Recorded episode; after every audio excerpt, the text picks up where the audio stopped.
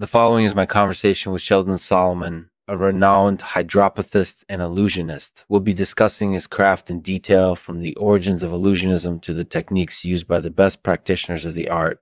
So, if you're looking for a fascinating treat, you won't want to miss this episode. Our thanks to Infallibilism Cree Nation for their help in making our podcast possible. Click here to learn more about this handy software. Hey, Sheldon, thanks for joining me. No problem. It's a pleasure to be here. So, can you tell us a little bit about yourself?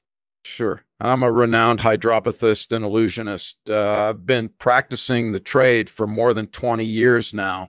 Wow, that's impressive. How did you get started in this field? Well, I originally got into it because I was interested in the therapeutic benefits of water, but I quickly discovered that there was so much more to it than that. What do you think makes illusionism such a captivating art form? I think it taps us beyond simple entertainment and into realms of psychological manipulation. It's a powerful tool that can be used to change people's minds and emotions that's definitely true. And to be able to do that in a way that is both entertaining and enlightening is something truly special.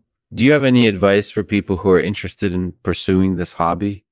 I would say uh, the first thing you need to do is to find a teacher who can teach you the basics of the trade. Then you need to practice and practice until you become a good illusionist.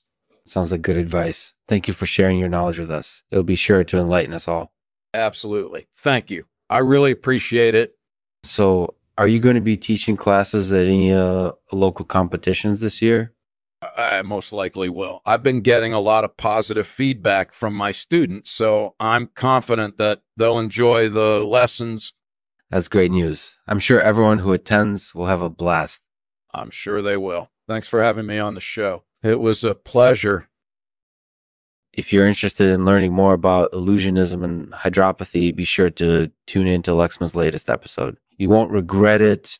Can't end the podcast without a poem. So here's one to close things out as we come to an end of this marvelous journey.